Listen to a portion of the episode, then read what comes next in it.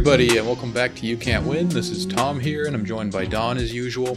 Today, we're going to be talking about the Great Reset.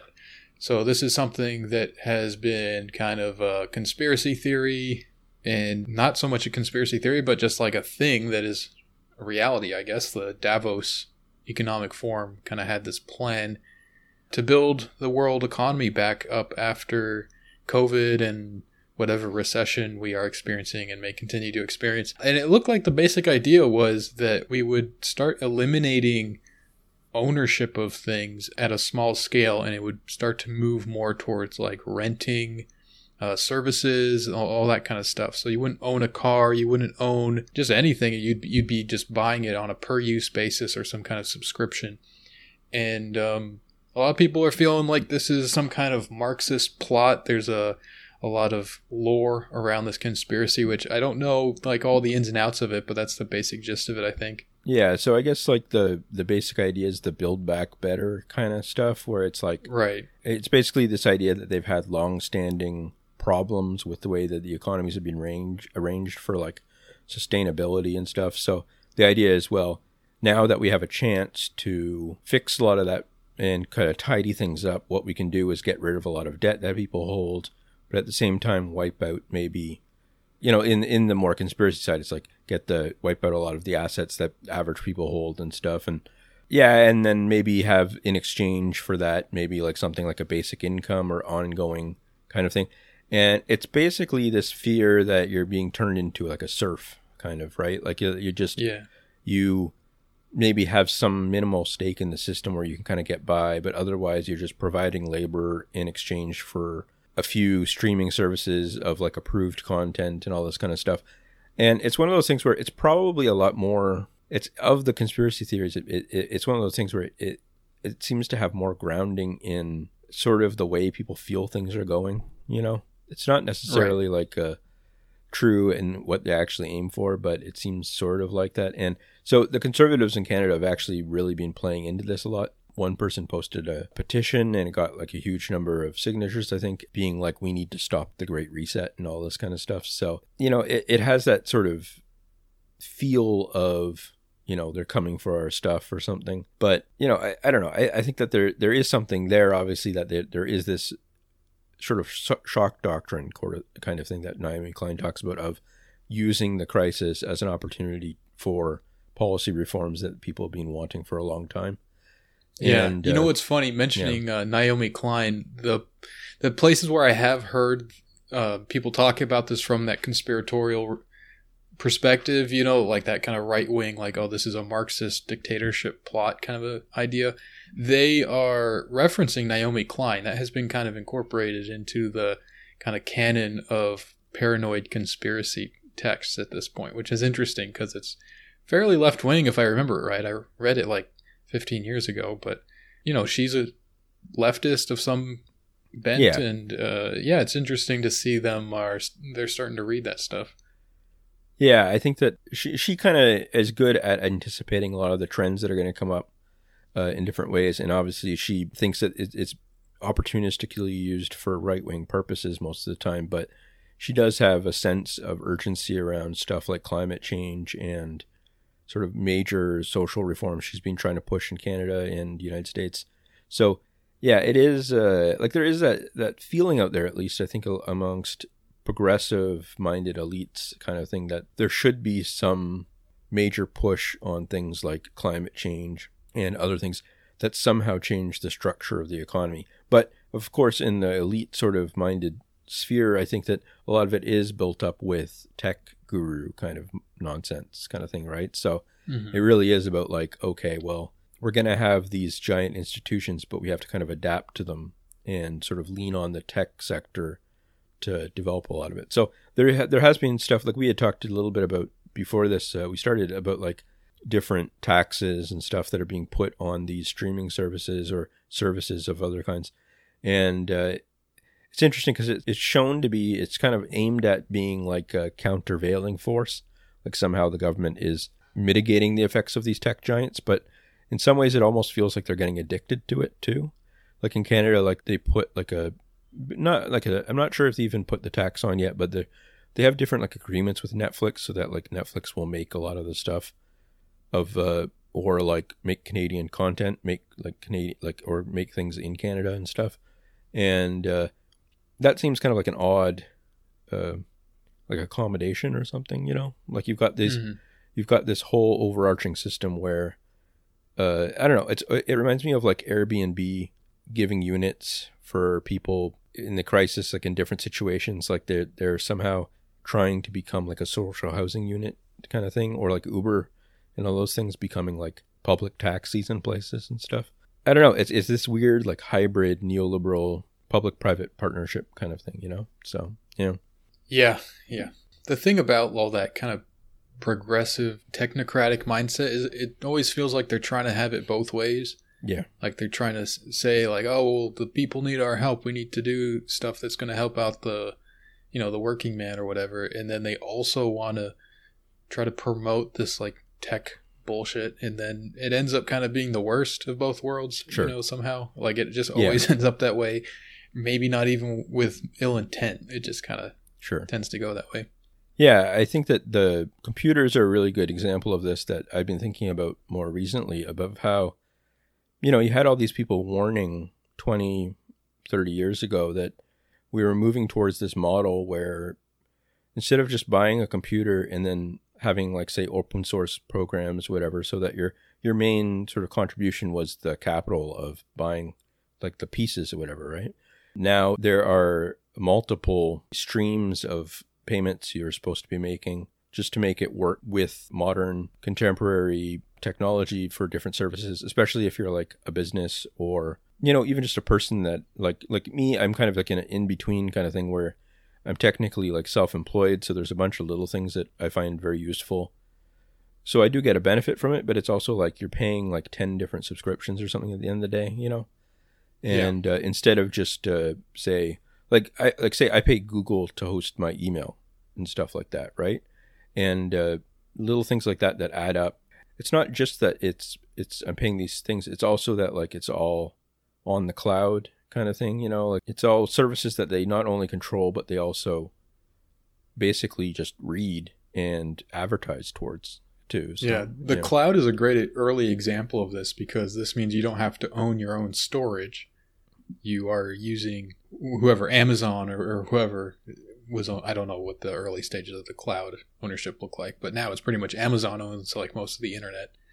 And uh, yeah, you're you're they they're they have the hardware. They have all the like actual stuff that does the job of storing it for you, and you are just uh, attached to them. And it doesn't really cost that much for most people, uh, if anything at all. Like I don't pay anything to Google for that, but you know they're data harvesting and stuff, so it is profitable for them. Yeah. to do this, you know. Hmm. Yeah, and I mean, if you're looking at it from the perspective of society overall, that, that there is obviously enormous costs involved even just i mean even advertising itself is a cost to you right in different ways right in terms of you know it's it's designed to increase the chance that you'll buy something and stuff like that you know so this idea that it's like a matchmaking service is not necessarily all that reasonable. If it, you know it's like uh, i don't know. It's just there's huge parts of the infrastructure that i'm not even sure how you would make it public or how you would regulate it in a better way. I don't know. I just it's just like there's ongoing things where you can kind of look at choices that were made in the past that it's hard to sort of divorce yourself from. Like, you know, it, it's technically possible that I could just set up my own email servers and I could do all the back end kind of work. You know, instead of using different office programs, I could use the open office suites and all that kind of stuff. You know, like there's ways to do it. It's just that it doesn't really matter that much at the end of the day because it just it's just irritating thing that you can do for yourself or you can just do what everyone else is doing that is a bit annoying and expensive or something like that kind of thing you know like it's not the individual choice is not really what matters here as much as it's like it's like deciding who you're going to vote for or something like that. It's like you know it's not the individual action that is the important thing. It's the overall sort of shape of how the technology is moving kind of thing. So yeah. Yeah right because I, even if you are able to find ways to kind of maintain you know whatever things you want in your own hands you can kind of hold on to that. That's probably going to be possible. But the thing is the costs of all this stuff is going to change as things start to become more focused and centered on this like rented kind of economy then Mhm. to actually own something, it's going to be much more costly. I think. Well, one thing that you can kind of see that happening with is like DVDs and stuff like that, or like content Sure. like that way, where I had bad internet for a few years. So what was happening is uh, I would buy DVDs from like Walmart or something. You know, the the thing is that with that is that uh, there's the cost is not really comparable in a lot of ways, right? Because for Netflix plus Prime or something like that is about twenty five dollars Canadian or something a month, if for like the good HD whatever. That's like one DVD now. You know, so it's like Yeah. you're, you know, like the, it's a monopoly price that is actually beneficial to you, but it's also like it has these uh, costs where if you're buying something outside of the subscription model, then you just you start paying these really high prices really quickly, kind of thing, just to maintain. If you're doing it legally, obviously, like you know, you could just torrent or whatever, but that's part of the issue with content that falls out of favor or something like that, right? So like that's one of the issues with the cloud model is that it, things can just get zapped off the internet yeah. like so easily. And uh, if you're sort of playing by the rules, which I tend to do, I, I haven't really used torrents and stuff in a few years just because of the way my internet's set up and that. And uh, if you know Louis C.K. or something like that is uh, falls out of favor for what he did, and then they pull down the videos or something like that, you know, like you can't. I don't know. It's just it's strange. Or like you know, Adult Swim. I guess with Sam Hyde's show and stuff, they pulled it. I think. I don't know. I, I feel like there is something a bit ominous with that, with all the stuff where they're editing videos so that they have different, they they look different for. Uh, you know, like I said, I think that there was a big controversy that we're going to edit out Donald Trump from Home Alone Two or something, and um, you know stuff like that. Like it just it adds up. You know, Put it adds up as there. like a phenomenon. It, it- all the little things is like uh, I don't know. That's why I always would joke about like they should like Stan Lee got accused of abusing someone or whatever, right? It was just like him being like super old or whatever, right? Like it was like him grabbing at nurses or something like that, I think. But I was saying that like they should pull down all the Marvel content in that right. Yeah. and uh, it's stuff like that where it's like you can kind of sense from in the ideology what is something that someone becomes fair game and what is oh no real money is involved in that we're not doing that kind of thing so yeah Yeah, it's it's weird the focus on like stand-ups and uh, comedy and stuff that that kind of took. And I, I don't know. You can go listen to any pick any random comedian's podcast, and they'll be talking about this for half the episode. So I won't go into it too deeply. But yeah, it just seems like uh, like Louis didn't do a whole lot, and then got extremely punished. And then like Stan Lee, it probably is similar magnitude of a crime, and no discussion whatsoever. For whatever reason, like stand up comedy seemed to kind of be seen as more, I don't want to say like threatening. I don't know if it's that. It's more like they wanted to make room for other kinds of content, like to change comedy in some sort of way.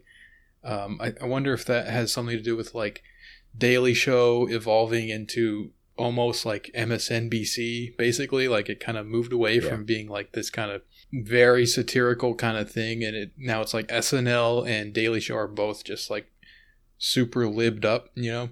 yeah And I don't know that do- that stuff doesn't concern me too much because, for example, like a, a lot of these comedians who are getting uh, canceled or they're feeling the pressure of that, they're just moving to YouTube and other sorts of platforms, and they're doing just fine. Like yeah Mark Normand, he was, you know, he doesn't really watch his mouth. He's not like, he's not a bad dude or whatever. He doesn't like have bad politics or anything like that. I think he could easily kind of work the whole mainstream thing, but he just decides not to. And um, he did really good with his YouTube, and now he's like opening for Jerry Seinfeld and stuff. So I think, I don't know. It's it's a it's a weird thing. I'm not really sure what they're what the plan is there. It might just be the people that run this stuff have certain sensibilities and they're just interested in that thing. I don't see it as some kind of diabolical plot so much, you know. Sure But it is. you- You're right that it is like kind of worrisome the idea that things just start to get consolidated in their hands, and you have much less of an ability to control that kind of stuff. hmm Yeah, I mean, it, you you kind of have to. I think it also works basically like rebuilding the cable system. People kind of point that out that you're paying that that you're sort of dependent on them for paying fifty dollars a month or more sometimes for all these packages combined or Right. something. But Yeah. like uh, the real point there, I think, is less the actual the cost is part of it, but it's also like uh, they are now content makers that determine the culture in a lot of ways, you know, like Disney can basically with with things like social media and stuff like that, they're recreating that sense of everyone watching the same thing. It's not necessarily true. I mean, numbers might not bear it out. It's more kind of like uh, that there's this subculture of people that have very, very similar uh, content preferences, and um, that it kind of Yeah. strings people along that way. And that really does rebuild a sense of mainstream and uh, acceptability and tolerance and stuff that I think it sets the pace for a lot of other things. It makes it very hard, I think, to buck that trend unless you're just willing to be a small part of it, kind of thing, you know? So, Yeah, yeah. Even if you don't, you personally don't watch that stuff, enough other people are, it starts to kind of become that, like, it occupies such a large part of the discourse that the stuff you are watching, if it's not necessarily that kind of like mainstream stuff, they're going to be responding to it. It really like warps things around it. So yeah. there is um there, there is that sense of like a mass influence that that kind of thing has hmm uh, even if you avoid it, it still affects you.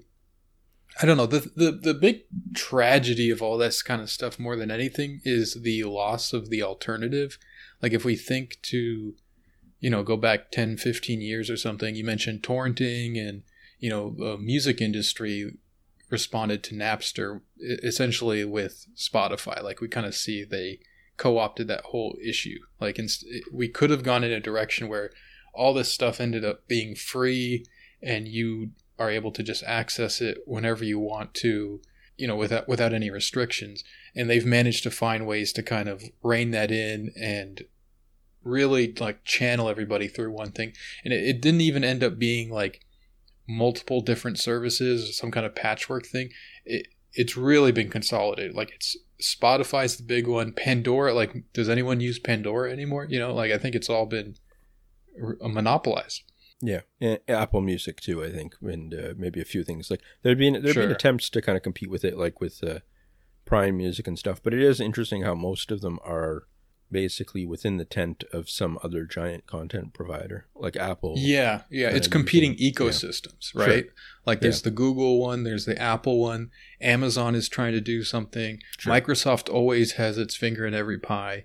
You know, Yeah. they're trying to do that too. And then there's like the the more focused independent ones like Spotify that I mentioned. Uh, Twitter is sort of like a similar thing in the social media space. Uh, At some point, they're all going to be one thing. It's all going to be one ecosystem. Right now, we're Yeah. kind of seeing the jockeying for power, but I think that seems inevitable the way things are going, and that sets it up perfectly for this like everything is a service, everything is rented, you don't own anything kind of economy, and um, you know for people like us, we don't own anything anyways. yeah, yeah. So that I mean it- the direct consequences of like you don't own a car, you just Uber everywhere, or uh, you know you don't own a home, you're just going to rent uh, for the rest of your life. That's pretty much like okay, well that was my life. Um, Yeah. So that's not as shocking, but it's again, it's it's the fact that this is becoming the norm and this is everyone is doing this that that affects me even if i'm not experiencing direct consequences of some kind of policy shift or something Yeah. I mean, I do think that there's that still that layer of people that's pretty small, but it still exists that they don't experience it that way because their assets have gone up and up and up, kind of thing, right? So there are like a good number of well-off families and things like that that they have bought into, you know, real estate and they have bought into all these different things that they see it as it's easier to get rich now than ever before, kind of thing. You know, that that's mm. the kind of sense I think a lot of people have and that because of that those are the people that the industries tend to focus on like we're warping more and more of the say news content and all these different things around either like well-off boomers who just watch TV, you know, 50 hours a week plus or like uh middle class, like upper middle class kind of professionals who watch MSNBC and all that kind of stuff, you know.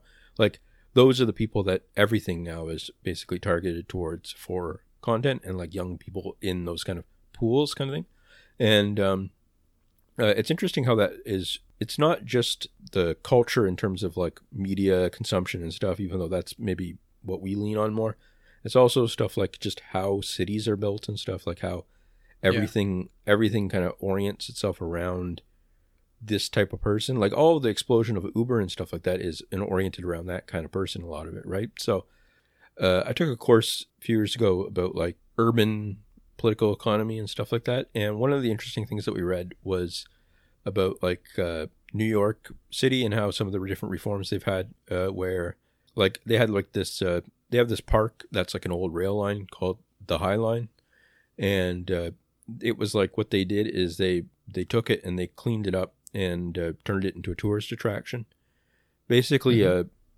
From the ground up tourist attraction. Like people had been wandering on this like elevated rail line kind of thing as like a fun thing to do kind of thing and then they turned it explicitly into an attraction and millions of people go there every year now over the last few years whatever and not just that but uh, the property values of everything around it have gone up like in in aggregate by billions of dollars they attribute just to having this amenity there like just having this tourist attraction slash nice thing to have there uh, has an enormous positive effect on how much those buildings are worth around it, kind of thing. So it's interesting uh-huh. how developers are, if you look at like the writing for developers that they do and like all the whole project around that, it's just astonishing how much detail goes into it in terms of trying to sell to a certain type of upper class person kind of thing and trying to like push a certain type of life to them.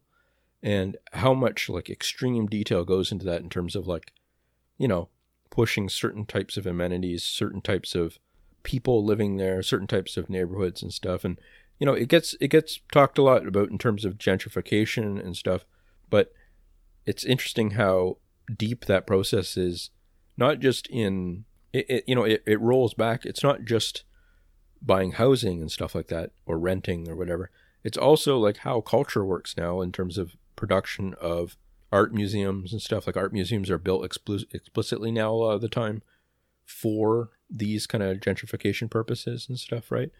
But mm. it's also like uh, you can really, really tell now how content on streaming services and stuff is is built the same way, like in terms of trying to appeal to specific types of audiences that their sensibilities and stuff in such a targeted way with you know such like extreme precision to try to get those kind of people to subscribe. I don't know. It's very.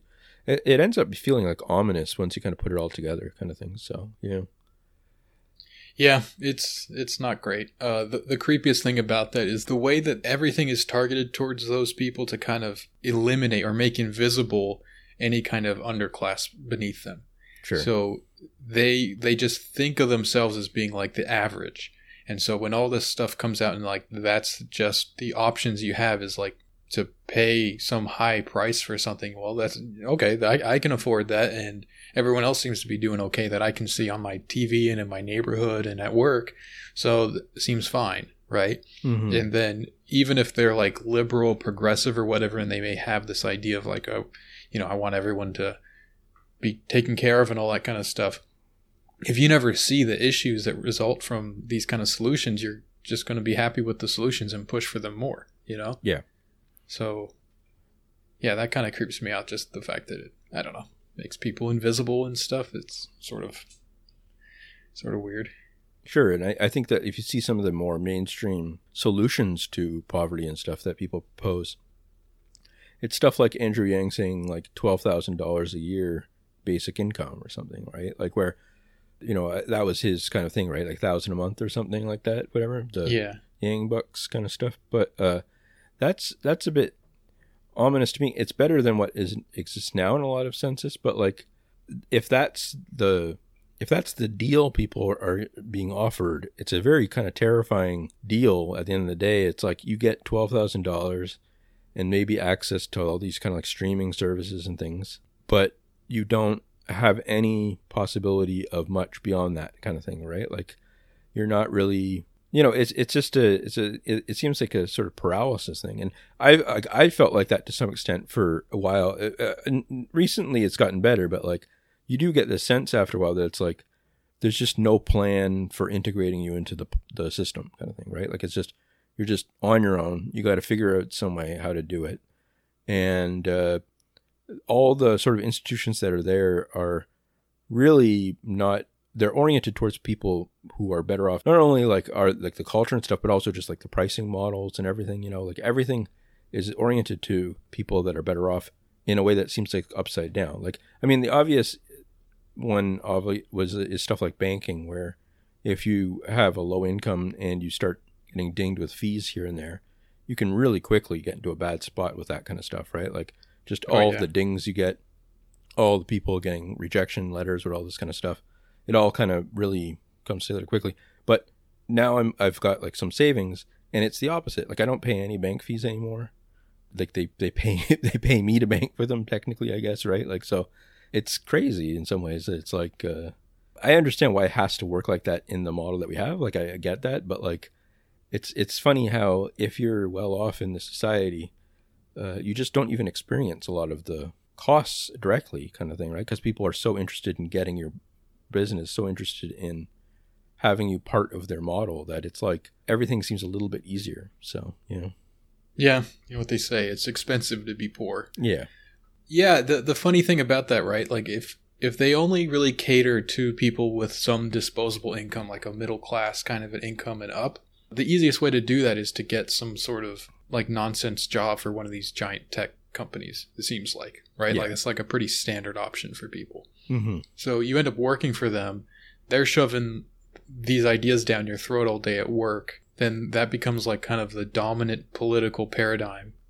And you know you you you have a nice contract. You're getting some good money. You know all that kind of stuff for the people who don't have those options, like maybe they don't have access to that education or whatever it is, now everything's cash based, right? Like if we're going with this Yang style thing, you're getting your thousand dollars a month or whatever. All all this stuff that you need to pay for is just like in cash. There's not like a you know it's not NHS or something like healthcare. It's just a service that's established and it's available to the public. Everything is for money. Yeah. I am kind of worried about like crime rates and stuff going sky high. If everything is just cash based and you're shutting out millions of people from like a decent kind of standard of living, you're really giving and and then there's no mobility, right? Like you're just stuck there. You're really encouraging people just to you know, pull off some heist or something to kind of break through. It's yeah. it's a it seems kind of dangerous. I, I don't know. Maybe that's always kind of the case, and that's why we have so much crime, anyways. But kind of seems to be a really extreme version of this. Yeah, I do think that at least, at the very least, you could see a lot of social despair and stuff like that kind of thing. Like, uh, yeah, people, you know, like that's the one of the problems with the basic income kind of stuff. People say about like transition jobs and stuff like that for green tech, and Matt Bruenig made this point too that it was like if you're working at like some of these sort of like high end skill labor kind of things that in the oil industry and stuff, you can make in Canada like six figures sometimes, or at least sure, like a, yeah. you know really like a. I knew guys in Washington who would do that for a summer and come back with like twenty grand. Yeah, to say that you're going to trade that in for retraining for a year and then you're getting a job after that that's paying 40,000, 50,000 a year or something like that. You know, that might be as good as they can do, but it, it doesn't seem appealing at all to them. You know, it's not like uh, it's it's like it, it's it's like basically trying to get them to go straight or something like that. You know, like trying to get them to. It's it's like saying trade a life of luxury for just a low scraping by existence or something like that kind of thing. So I mean, it's not yeah. like that luxury is a life. I just mean that like no one's going to rush to make that deal, basically, kind of thing. Yeah, so, that's a yeah. big downgrade for you as an individual. So, and I mean, if you're talking about like a basic income of twelve thousand a year or something, even if it were like twenty thousand or something, it's like you know, if you've lost your job as a teacher or something like that, you know, or whatever, like if you're, you know, and you're trying to raise a family and stuff, like you, are just, you're not going to be able to do well, kind of thing, you know, like well, you'll just be scraping by at the best. To frame it as that being like a positive alternative to the status quo instead of just a way of surviving the status quo, um, is seems like dangerous to me at some level. I don't know. Yeah, that that's really what it is. It's survival style economics. It reminds me of um, the the famine in the Bengal in um, what was this like the 1700s, late 1700s. There was a famine in the Bengal that was you know was administered by the British Empire, and there are documents showing where someone had calculated exactly how much money they needed to be provi- like the workers in India, how much they need to be provided with in order to meet their calories to keep them alive. So like we talk about like a subsistence economy or whatever. Like this is Yeah. like literally they're calculating this for you and just doling out just a little bit. Sure. I'm sure there's some gaunt faced bureaucrat that's doing similar things for us. Maybe not to that extreme, right? But they're calculating exactly like, well, okay, how much can we squeeze out of these people who have basically nothing? And it makes it really easy if you know everyone has like a baseline of this much money and they have nothing else, then you Yeah. can kind of figure it out. And, you know, different markets and stuff will be competing. There's the food and the water and the utilities and all that, that you know, they're all going to try and squeeze as much as they can. But it'll eventually settle into this thing where it's just like, you work and then you hand in everything you earn and you never accumulate anything and you're just stuck in that lower class. Yeah, and I think debt is a big part of that too for Yeah. uh, average people, where they they feel like uh, going to be stuck in sort of a debt treadmill their whole lives or something, or like a lot of them get that sense at least. And uh, you know, if you've got like a big student loan or something like that, you might feel like that, even if it's even if it's not like decisive, like even if it doesn't make you bankrupt, it could still feel like you know you're stuck in that rut for a long time or something. So Yeah. Yeah. And that put, I mean, just thinking about when I've been in situations like that, you know, my mind goes to, okay, I bring home this much money. It's not enough. How do I make this, or how do I double up my paycheck? You, you, you know, the easiest option is selling drugs. You take that and you just flip it and it just magically multiplies, you know? sure, It's, it's like a little part time thing. You get one paycheck and you turn it into two. And uh, I, I can just see tons of people needing to resort to that, whether it's drugs, you know, opiates is already a problem. So that's kind of what really concerns me is like if a lot of people have to resort to selling that, that's not good. And uh, sex work and all this kind of stuff, you know, people talking about like OnlyFans and there's all this kind of stuff. I don't know. It just seems pretty bleak. It does, yeah, yeah. I don't, I don't know. It feels like even if they like broke up the big tech companies or something like that, you know, like turn them into all different constituent parts, whatever, so that like say Prime Video was its own thing and not part of Prime and all that kind of stuff. You know? Yeah. Amazon goes back to books. yeah, Just books. um, it it it seems like so many parts of this model are set up already to be kind of autonomous and running themselves, kind of thing. Yeah. That doesn't really matter who owns the actual company or how divided it is or what you know the management and stuff like that. That might affect certain things, but it's you know they're coordinated at like a different level of like just their imperatives of capital and stuff that just drive them towards certain conclusions that like uh, I don't even know if the sort of antitrust thing will actually make much of a difference at this point. I mean, in terms of like what's really probably going to happen over the next five, ten years, you know, kind of thing. Like I could see Yeah. like antitrust cases becoming a big deal, but it not really changing the general drift of things towards this model of sort of like a subscription life or whatever. So yeah, Yeah, you break up a crime family and you tell them they have to work separately. They're still basically working together, you know, even if they Yeah. have to have different, different like clans or whatever that they're operating under. Yeah, Yeah, um, I don't know. Uh, I don't know. I, that that all kind of sucks, but that's maybe that's what it is, and uh, it's just nice to know that money isn't everything in life, and I won't Yeah. ever have any, so it doesn't really matter. Yeah, I don't know. I uh, it, it does it does feel like a strange kind of thing. I it, it's funny because when I think about it for any length of time, I start to have an impulse of okay, how am I going to decouple myself from this system in different ways or whatever you know like, and uh, it just ends up being kind of like well, it's too irritating for it to matter at like an individual level. Like it's just I can maybe do a few things here and there, but it, even then, like everything is so set up on like a certain path that it's more just something you can kind of gripe about and then maybe build into your political alternatives or something down the line or something maybe something that works a bit differently or something so yeah i mean at the very least i don't feel like uh, cheerleading for it or working for part of that you know apparatus or something i think Yeah, I'd, I'd for feel sure.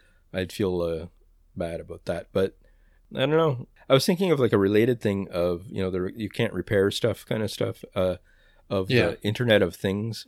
You know, there's that Internet of Shit thing or something like that on the I think like the account where what they do is they basically just track all of the things that now have firmware and stuff, you know, and Oh, uh, it's like yeah. a toaster and all that, and all these Yeah. different things that break down, or like their subscription services that the company goes bankrupt, and then you just don't have like it just it it's pinging to nothing kind of thing, you know, like uh, and uh, uh, there's so many things now with like the smart home and all that where it's designed to catch a net around everything that you consume, everything that you experience. I don't know. It's just a strange thing. I- It just it just seems like a bit. uh, The whole thing, as I said, any individual thing is just a bit weird and like has to be like convinced to me. You know what I mean? Like has to be explained, and then I'm like, okay, well maybe I can see the point of that.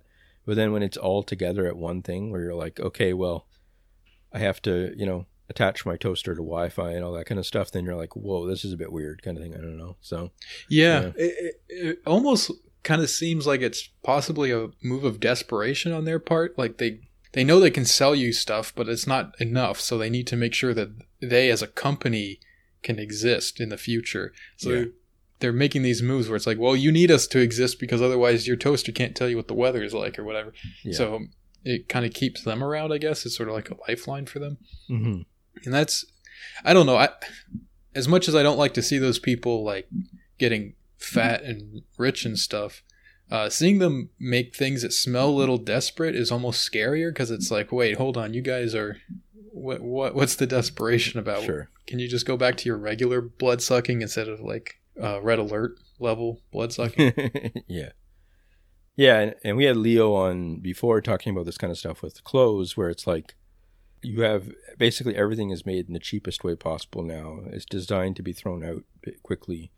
Um, And uh, it does feel like that is a large part of the whole culture now, where it's like you don't, it's not only that you don't own content in a lot of ways, it's also that anything that you do own is designed to be sort of faddish and short lived and you know integrated into this. It's not it's not like you have like showpiece or valuable clothes anymore. A lot of the a lot of it is just basically like athleisure kind of stuff or like uh you know just basically getting by kind of cheap stuff that you can and and again it's one of those things where uh, that doesn't really bother me as much individually but i can see how it's not good for the overall cultural kind of like ecosystem kind of thing. I can see how it all yeah. comes together pretty quickly to create this uh, sort of nightmare, especially in terms of like throwaway culture and stuff, where you know it, it encourages a certain type of non-sustainability kind of thing. So yeah,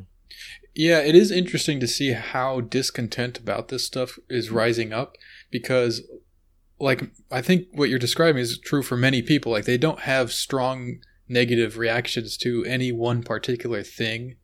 So they're kind of just like, "Oh, well, well that's a little annoying," or they don't care about it at all and they just go along with it.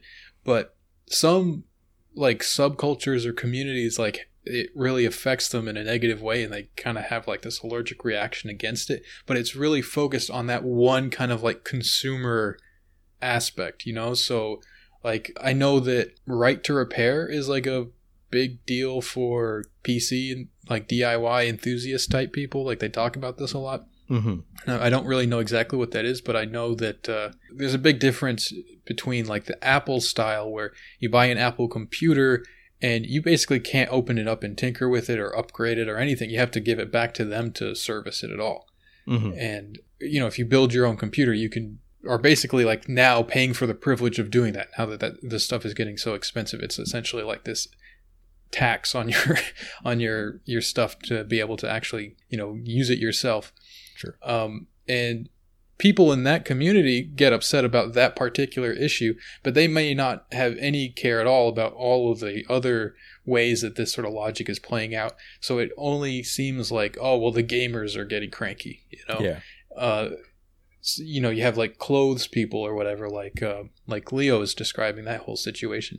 They may just get, be getting upset about clothing, and it, it again, it's just kind of like centered in this consumerist kind of way. And I don't think that builds any sort of political solidarity at all, because a lot of these different groups are not going to see eye to eye, even if they have the same kind of complaints about their particular subculture. It's not going to be connected to like a broader critique, and then I don't think that snowballs or leads to anywhere, you know? Yeah, and I think that the related thing with that is that you see conspiracy theories, explicitly related to consumer issues that they might not make sense too much themselves, but you can kind of see what they're getting at for things like you mentioned, kind of the gaming stuff a bit. I think that's part of it. That like you know, you know, there there obviously is that sort of controversy around that kind of stuff a lot of the time, but you know, it, it's related things too. Where like I think like the the fear of like vaccines, you know, the the ones before COVID kind of stuff, you know, like uh, Mm-hmm. for measles and all that kind of stuff, whatever. Like you had these like consumer movements, kind of that wouldn't you wouldn't think of them in that way, but they are that are like uh, you know mothers against vaccines or like Yeah, that's an interesting things- way to think of it. you know they're all different like ways of people that have some sort of feeling of unease with an industry explaining it in different ways and stuff like so you know they know that like say the food industry has a lot of food that is just not healthy at all that's being sell- sold so they react in a different way by like say coding their food in different ways to be healthy in, in, in their minds like you know organic and vegetarian and all that kind of stuff. Yeah, and then they have like a continuum of that with other parts of their life about like trying to avoid toxins and all that kind of stuff. So they might be environmentalists and stuff. And then they're also worried about you know the vaccines or allergies and all these different things like where it, it adds up as a whole subculture. But all we end up focusing on is the irrational elements of it being a source of like ridicule kind of thing instead of that overall kind of consumer worrisome you know kind of fear of what what's going on in society and stuff So, yeah, The, the complainers are confused, and then the critics of the complainers are also confused. Like they're not really getting at what the powers that be or whatever can kind of get away with this plan because people are debating about very surface level things that are antagonistic between those two groups, but it's not really antagonistic with the the logic of the the economic plan that's being rolled out. sure Yeah, I think that you can kind of look at a lot of controversy that arises. Like, remember when Cuties came out and people were like boycott Netflix and kind of upset at Netflix and all this sort of stuff? mm-hmm. I think it's kind of a similar thing where, you know, content that is, as we were describing, it's really geared towards a certain kind of market and demographic and it gets rolled out onto the service that's available to everybody, but it's really kind of specifically targeted in terms of like, who, do- who are we really trying to get on board here? Like, who do we care about that we kind of keep their subscriptions?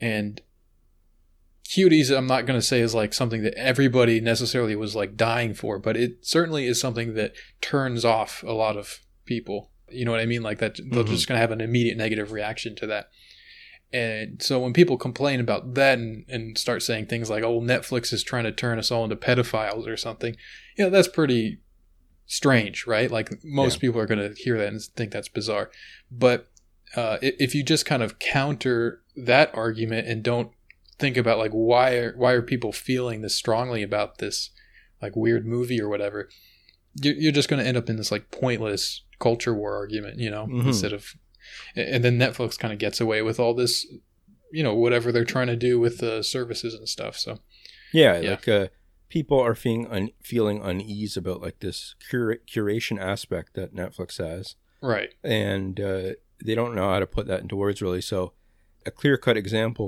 comes up to them in their minds of why something is wrong here. So then they focus Yeah. on that. You know, instead of worrying about what that means in broader terms, we end up just kind of making fun of them for thinking that it was a deliberate plot or something like that. So, yeah. Right. Um, another thing I kind of have been thinking about, which I don't have very clear ideas about, but it's just something that maybe the listeners, you know, maybe it'll just kind of get them thinking if they have other ideas about this, but just how this is affecting other countries outside of North America. Because I think we tend to think about how this affects us. I, I think a lot of this, like, economic logic has been baked into a lot of developing countries, like countries that have experienced like World Bank assistance and UN assistance and stuff for development over the past, like, say, 10, 20 years, maybe even. Um, I think a lot of this idea of you don't own stuff, you just rent it, is already kind of there. One example that came to mind, it's not a direct connection really, but I think you can kind of see what I'm getting at, is I think this was last year. Well, no, I guess it would be the year before. uh, Lebanon had these big protests about a WhatsApp tax, which sounds completely alien to me, right? Like I can't see that happening here in the United States. Mm-hmm. But it made sense in Lebanon, right? Because they had these very high fees on their phones and utilities and stuff like that. So people were using WhatsApp to kind of get around that. And so the government saw that as a huge loss of revenue that they were expecting. And so they imposed a tax on WhatsApp and it created these huge protests. Mm-hmm. And I remember in Palestine, the way people would pay for their utilities was like pay as you go, basically, for everything. Yeah. So you would just go to a meter and put in some money, and uh, you know you could put in like a buck. You know, like you could, you, you Mhm. could really like pay very little for this. Then you'd get a certain amount of gas, you get a certain amount of electricity or whatever, and then when it would run out, you have to go fill up the meter again. Mm-hmm. And it, you know, it just there was no sense of like I pay this monthly as a bill. It was just like, well, you pay it until you run out of money, and then you find more money and you come back for it Sure. and um, you know again that's not like some kind of dramatic radical difference really but it just sort of seems to like anticipate some of these things coming to be like the norm for everything you know? Yeah. and I- i just wonder how this is going to play out because this whole great reset thing is supposed to be like a global plan. There's people from leaders from all over the world coming together to figure this out together. And uh, I think in different countries they're going to have a different sense of like what needs to change and what's already working for this. And it'll be interesting to see like if if some of these countries that are developing already along this line, if they're going to get there faster, if there's going to be more pushback, you know, who knows? It, it could play out a lot of different ways. So it'll be interesting for Mhm. sure. Yeah, it reminds me of uh, what's happened in uh, South Africa under Mandela, like all these new liberal programs, like uh, in terms of like power meters and all this kind of stuff. Uh, one of the things that they did is um, set it up so that, well, basically the idea of for under Mandela was that they had he tried to push a lot of like special social democratic programs to just address some of the black poverty and all that kind of stuff right away but at the same time he got hit by so many different uh, structural adjustment program kind of stuff that it was like for every one good thing he did he had to do two bad things or three bad things kind of thing you know?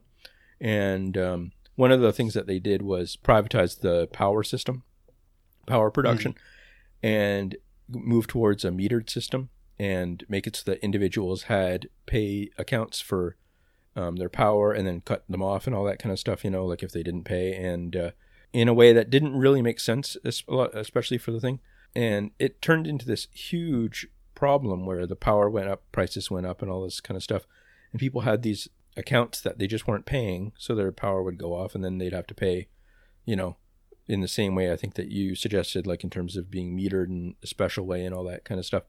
And uh, the response to it that the people in villages and stuff would do is just wire things illegally, right? So Sure. they yeah. would uh, basically cut out the power boxes or they would, you know, move things around basically different ways so that like one power thing was powering a bunch of different things in very dangerous ways oft, often, right? Like, you know, all these yeah. uh, that I mean, that's very common to see, I guess, in the developing world. Is all these wires everywhere. It's interesting that what happened was it ended up being for a long time this kind of tit for tat kind of thing where you would have these power workers like the from the companies going around just constantly trying to fix these problems and then collecting money and stuff from people in their defaulting accounts and all this kind of stuff and and the overall effect on the system was basically like it was like the whole power system was arranged around these payments and stuff that didn't even make like much rational economic sense at the end of the day. Like uh, if if it had been set up in a better way so that like it was just you know guaranteed to certain people and that kind of stuff it probably would have avoided a lot of these compounding social problems and and economic problems related to it and stuff so it was kind of like an absurd uh, dance kind of thing and uh, what ended up happening in response is they they uh, won a sort of reform measure where basically the first amount for each person, a small amount, was free, I think, and then sort of like a staggered rate on top of that or whatever. So they actually won a victory on that kind of thing because of how absurd the result was. I feel like the government wants to, in a lot of places, wants to move more and more towards that kind of model of, you know, pay for basically anything, um, resource use wise, to the hilt kind of thing, right? You, like you see that with like tuition for schools or carbon taxes and all this kind of stuff, and then from there you kind of move, move into a weird zone kind of thing where it's like. Uh, you know the the resulting weird system of tithes on everyone and stuff is probably less efficient than just having things being public and stuff. So yeah, Yeah. mm-hmm. Yeah, so I don't know. We will we will see how things play out, but those are a lot of kind of ominous signs, I think, that the direction we're going in. So yeah, yeah, when you hear about the Great Reset or whatever, and the the whole conspiracy angle to it, I think that there's you know there's some legitimacy to the anxieties that people have. You know, n- not necessarily any specific narrative. There's always a lot of wacky narratives around exactly what is going on there, but the idea that something bad is happening seems right. Yeah. Okay, so let's move on to questions here. Um, okay, how about this one, Don?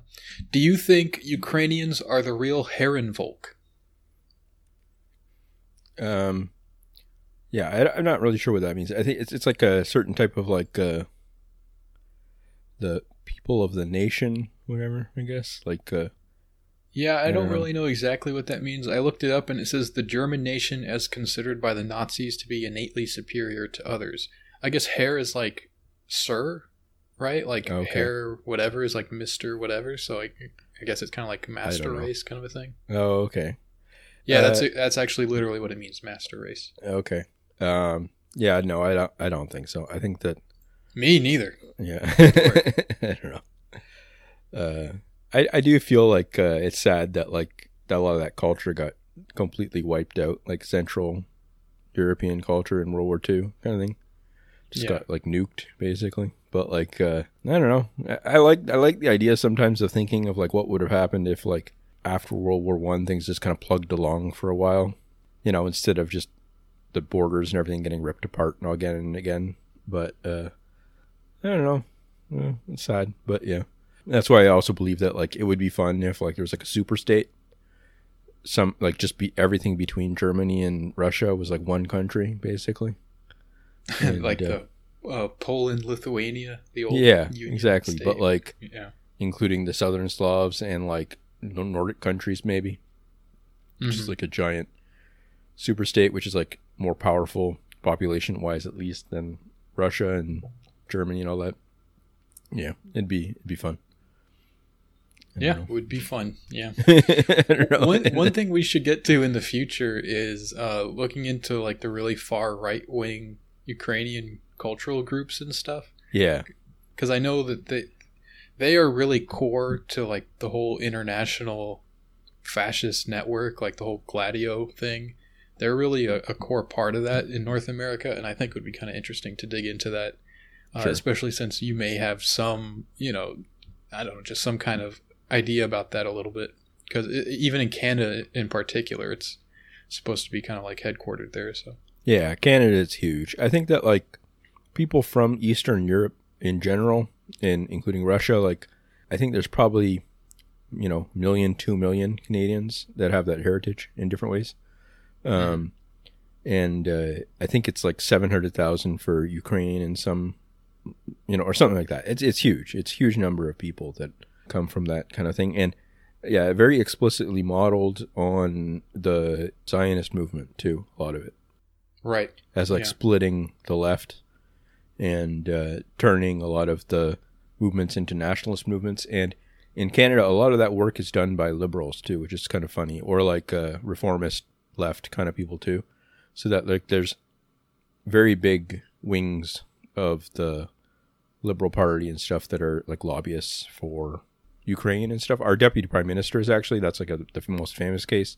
She like owns a condo in Kiev, I think, and stuff, and like is like a Ukrainian nationalist kind of person. So, Hmm. um, yeah, it's it's one of those things where it, it reminds me of like Latin America in that way, where you'll have a lot of people in sort of liberal circles in the United States that might be consider themselves quite progressive in the United States, but then the second they start talking about their home countries and stuff, you know, Yeah. they start getting into like, well, you know, the death squads are just militias of d- people's defense or something, you know, like uh, Right. stuff like yeah. that. So, I mean, it's a, the difference is that I think that most of the people in Ukraine now, especially, are not really like on the other side, sort of quote unquote, not really that much different in a lot of ways. You know, sometimes they might brand themselves as being communists and stuff, but like, I don't know. It's it's it's one of those things where it just it's like a bad situation. It's like uh, how Haiti was for years or something like that. You know, like where it's like Hmm. just a lot of like bad people on all sides kind of thing or something. You know, it's not like uh, people try to easily cheer one side or the other. I don't know. I feel like that is happening right now with like Navalny or whatever in uh, Russia, where a lot of people are pointing out that he's like far right and that, and it's like, yeah, but that's like it's Russian politics. It's like far right people pointing at far right people all the time. That's all it is, kind of thing. So yeah, Yeah, that's always a good like working assumption. Just assume everyone's a bad actor until Yeah. they prove themselves Sure. otherwise. yeah. Like I mean, imagine like uh, the Communist Party of the Russian Federation or whatever, like having a meeting about like woke stuff or something like that in DSA meeting or whatever, you know, like having like a joint meeting or something. And they're like talking about how like the family is the root of the nation or something, you know, or like I don't know. Like a lot of the a lot of left wing parties in a lot of the world have pretty like red brown kind of views. I don't know. They're like pretty they have like a lot of views that would be considered far right in Western countries, basically, I would say. So Yeah. It's it's really interesting how neatly you can cover all that stuff up under the umbrella of just like cultural tolerance. Like Yeah. if you're if you're coming from like this liberal ideology and you want to engage with like a far right cultural nationalist, well you can kind of just hand wave all the problematic stuff around that and just say like, oh, well, you know, this is their culture and we we should respect that and preserve that and so I guess they do have to uh, you know have these people's militias that yeah. cleanse the villages and stuff.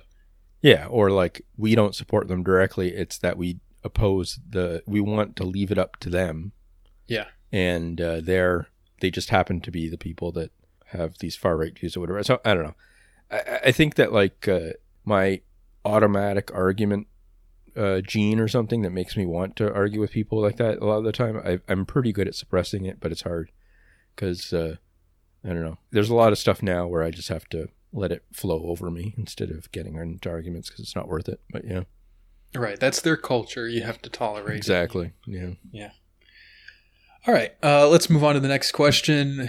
I think this one is directed at me. It says, "What is your opinion of Oman on that whole subject? What do you think of Ibadi Islam? Is it okay?" Um, I don't have any real opinions about Oman except that it's kind of like an interesting place historically. The whole Indian Ocean trade network is something that I don't think gets enough attention, generally speaking, in terms of how dynamic and just interesting of a place it was the Mhm. the whole tra- like the trade from Yemen to India it was it's very easy to navigate those waters so that has been going on for a very long time and so you have places like Oman that have as much Indian interaction and influence much more so than say they would with like countries on the Palestinian coast you know Mhm. so that's just like an interesting like historical setting um, in terms of ibadi islam again it's very interesting. Uh, the origins of it derive from the khawarij sect which were kind of like the very earliest sect of like takfiri jihadist type people who considered like all other muslims sinners. And because they were sinning that put them out of islam. This was their theology. This isn't standard theology. So they they sinned. That means that they are uh, apostates. That means that we can kill them and rob them, and their property you know, rightfully belongs to us. That's kind of stuff. So that's where Ibadi Islam originates. It's not like that at all anymore. Like it's not some extremist like sect like that. Yeah. Uh, it's kind of like mellowed over time, and it, I think that the basic theological foundations of it are it's still there. Like they still have these beliefs, but they're much more tolerant and kind of like Sunnified. Like they pray with Sunnis and stuff commonly, and so I don't know. I have no issue with them as they have no issue with me, really. So hmm yeah, I I, I really don't uh, like to divide up Islam into these different sects and stuff. Like even like Sunni Shia, I think people can put way too much emphasis on that when you if you just take your average Sunni and your average Shia who don't have like overinvestment in sectarian politics, they're not going to have a, like a lot of difference. Like they may technically pray differently, and there may be certain holidays that are emphasized more in one or the other, but it's not like they're going to see each other as like sworn enemies or even like necessarily of being of a different kind of religious thing or whatever. You know, like that's not necessarily the case, and that that's kind of how I see it. Like if someone's claiming Shia, I don't assume that they have like problematic beliefs that even like that I couldn't claim them to be as like a brother or sister. You know what I mean? Like it's it, that stuff is just really silly. Mm-hmm. Uh, were you ever in Oman? No. Okay. No, I've I've never been to that part of the peninsula. Okay. Uh, so let's move on to the next question here. What's cuter, real animals or cartoon animals? Real animals. Yeah. Yeah, I agree. Real animals. Cartoon animals are funny, Yeah. but I, I don't.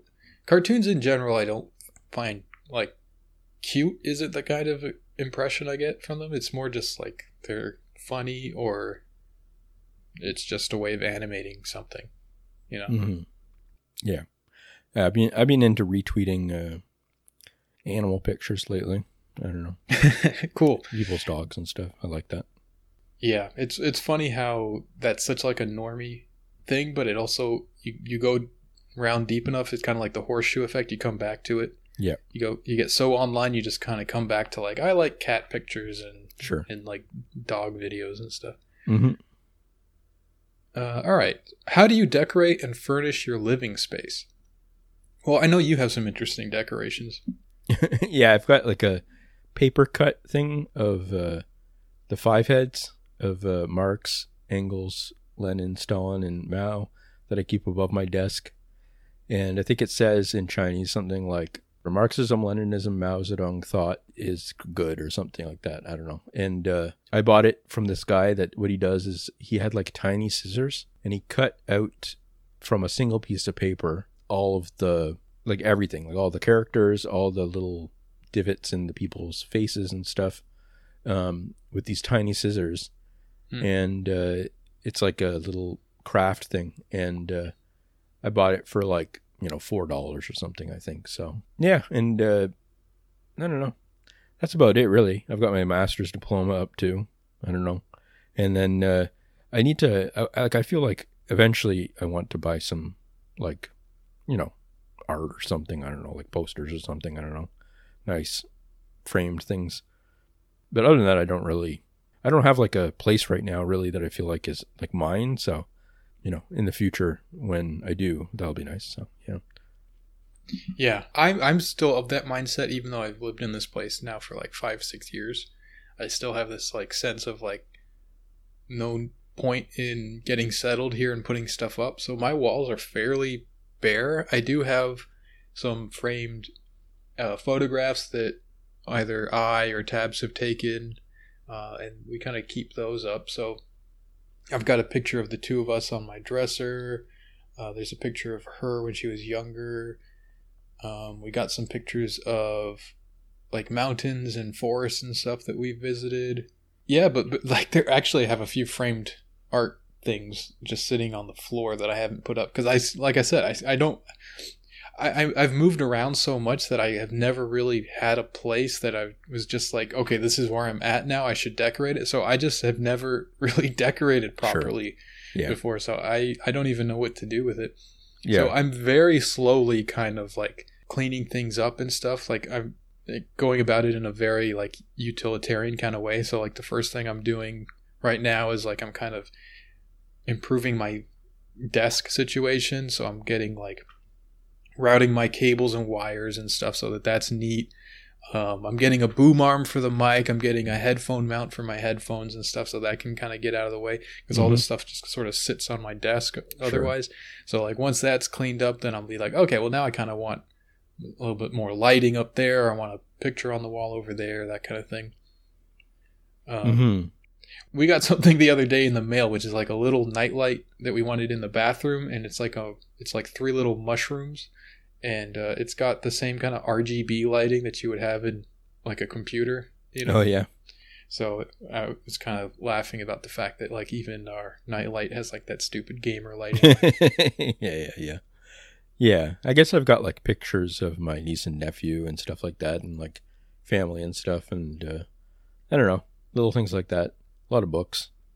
That's uh, I don't know. I tried to make it into like a work desk kind of thing, so I've got like, you know, all my like envelopes and cards and pens and you know all the stuff arranged so that it looks like I might theoretically do work one day. But I don't know. Uh, I don't know. I kind of like it like it is right now, but yeah, it doesn't feel like it feels like just a place I'm staying for now, kind of thing. So, and I, I moved like probably in the last twenty years, I've moved once every like two years, probably in you know in general kind of thing. So, yeah, I don't know, or more maybe. So yeah, so like, uh, yeah, I'm kind of hoping to save up and maybe like commit to a place for a while, kind of thing. So we'll see. Yeah. Right now, we're rocking the transient minimalist aesthetic. yeah, yeah, yeah. Sure.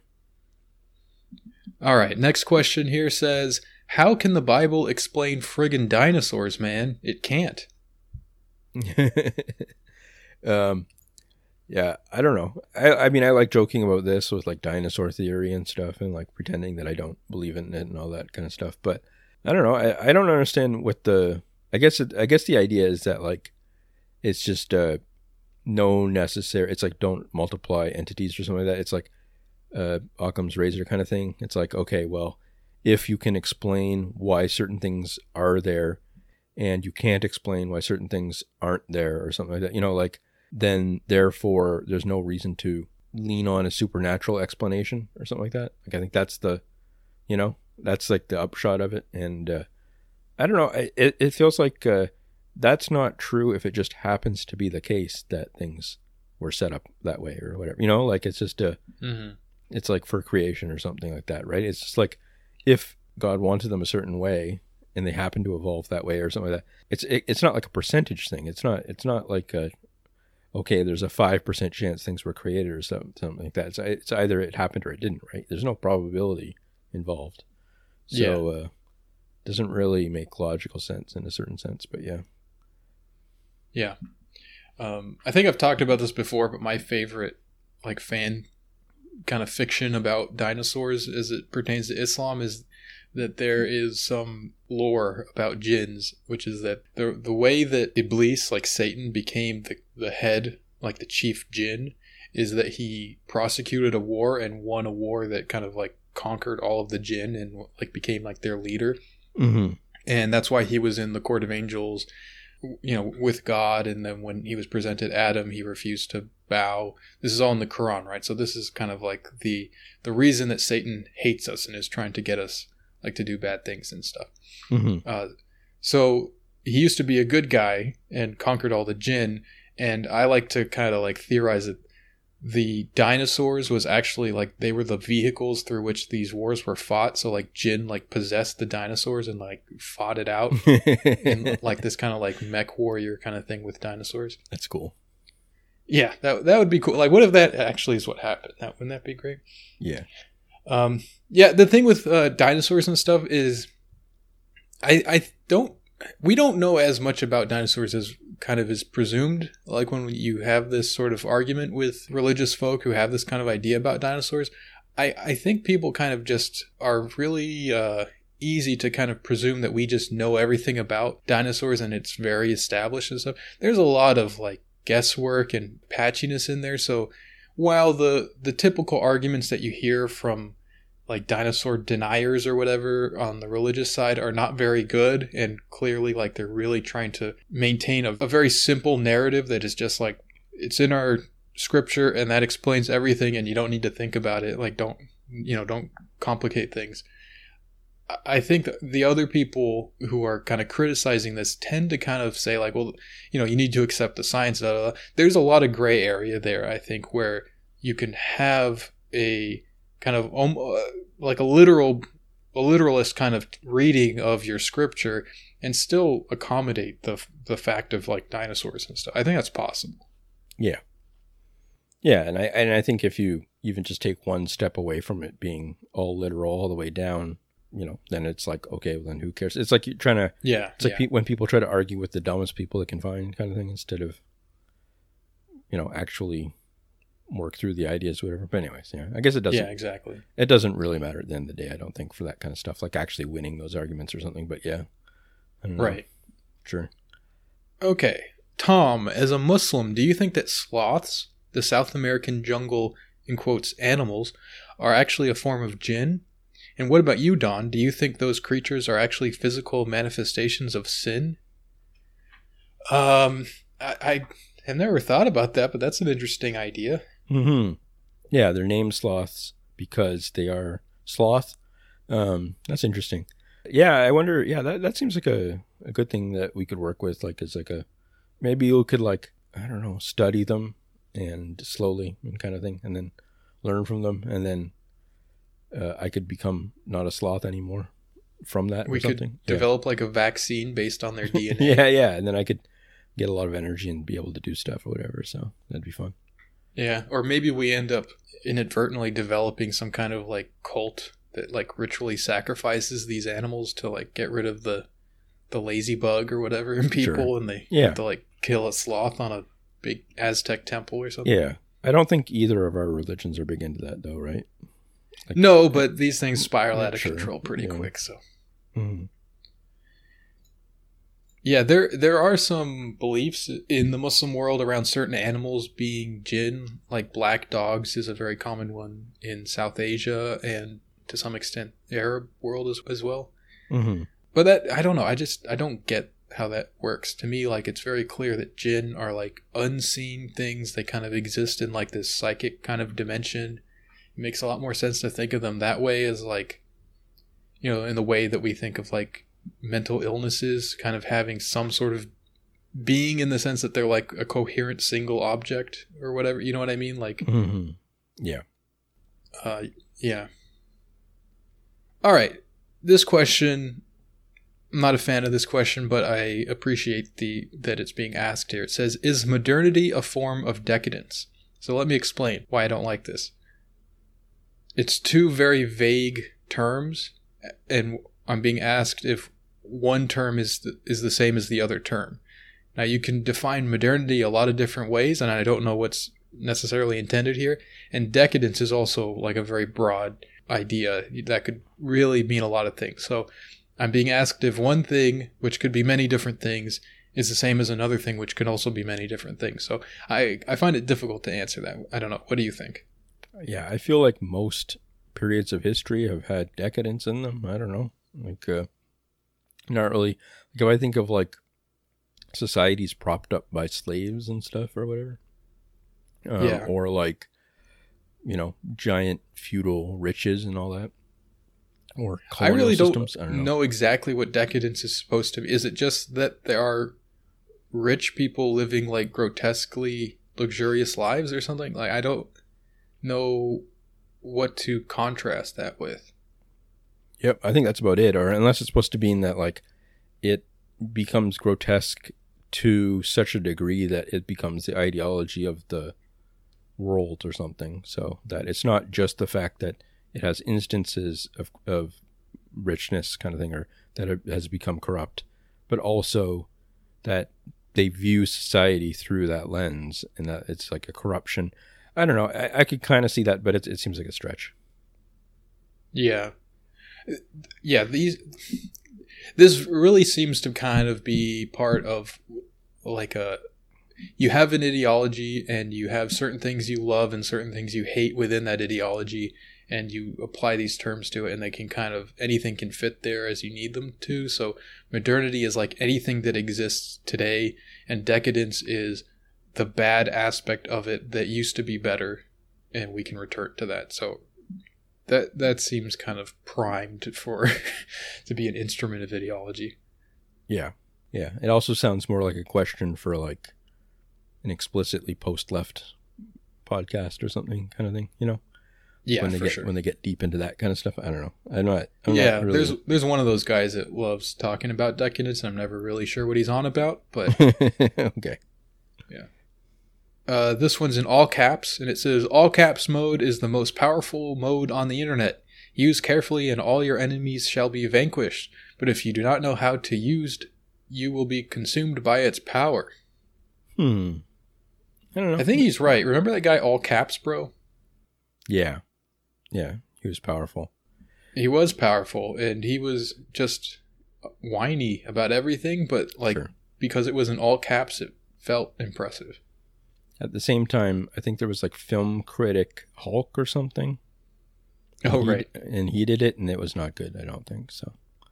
I don't. No, because you diluted it with the gimmick account, Sure. which is a very gimmick accounts are a very front loaded kind of mode. You know, you get Yeah. the immediate like, oh, haha, that's a funny concept, and then as soon as that wears off, it sucks. So you do that with all caps, and you're just stretching out the suck. There's there's one difference that I've heard uh, that uh, that I know of that uh, is um, Unreal Tournament Warrior, Um, who uh, posts about Unreal Tournament and posts in all caps. So I think he's quite, or he or she is quite powerful. So yes, That's a fair point. I would say that the all caps is not an all. Uh, it's not your standard all caps mode, sure. but Yeah. it, instead it is.